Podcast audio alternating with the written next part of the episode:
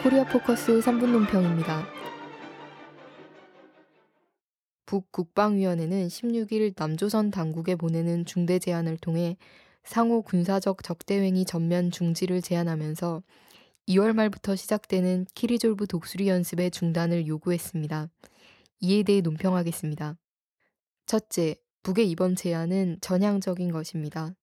북이 북남 관계 개선의 분위기를 마련하기 위해 1월 30일부터 설명절을 계기로 서로를 자극하고 비방 중상하는 모든 행위부터 전면 중지하는 실제적인 조치를 취하자는 것을 남조선 당국에 정식으로 제의한다는 대목은 과거를 불문하고 민족을 우선하겠다는 뜻입니다.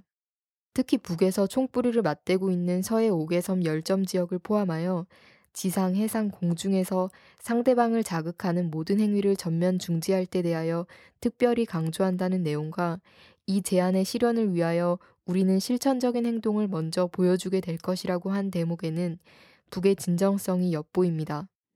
작년 말 북의 최후 선택 공개 질문장에 대해 남 통일부 부대변인 정도가 나서서 한마디로 일축해버리고 신년 벽두에 북을 겨냥한 육해공군 연습을 벌여 북을 심히 자극한 것을 감안한다면 북으로서는 최대한의 참을성을 발휘하고 있다고 봐야 합니다.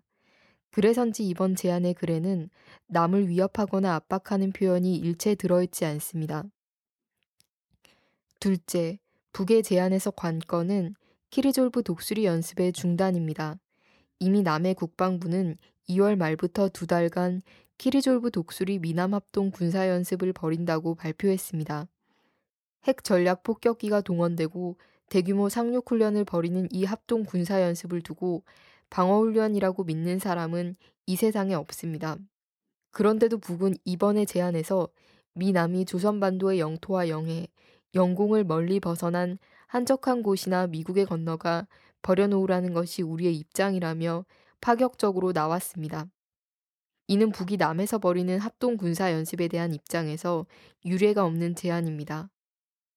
북의 이 제안을 미와 남이 조건 없이 받아들인다면 코리아 반도에서 자칫 핵전쟁으로까지 번질 수 있는 제2의 코리아전을 막을 수 있습니다.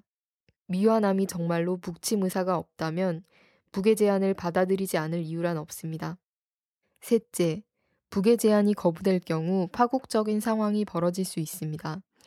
이번 국방위원회 제안에는 포함되어 있지만 하루 앞에 발표된 조국평화통일위원회 대변인 담화에서는 만일 우리의 경고에도 불구하고 북침 핵전쟁 연습을 강행하면서 끝끝내 군사적 도발을 해오는 경우 북남 관계가 파국적 위기에 처하게 될 것은 물론 상상을 초월하는 참화와 재난이 빚어질 수 있다는 것을 명심해야 한다고 경고했습니다.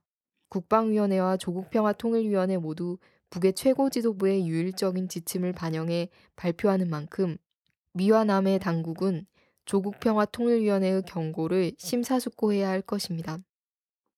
현 정세는 말 그대로 전쟁이냐 평화냐의 갈림길에 있습니다.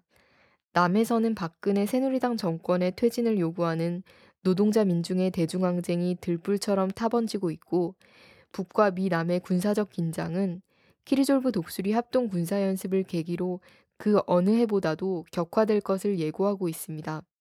한마디로 민중의 항쟁이 벌어지는 와중에 언제 전쟁이 터질지 모르는 상황이라고 할 수 있습니다.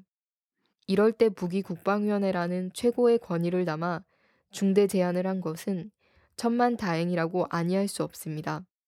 미와 남의 당국이 즉시 이 제안을 무조건 받아들여 코리아 반도의 정세를 전쟁에서 평화로 전환시켜야 할 것입니다.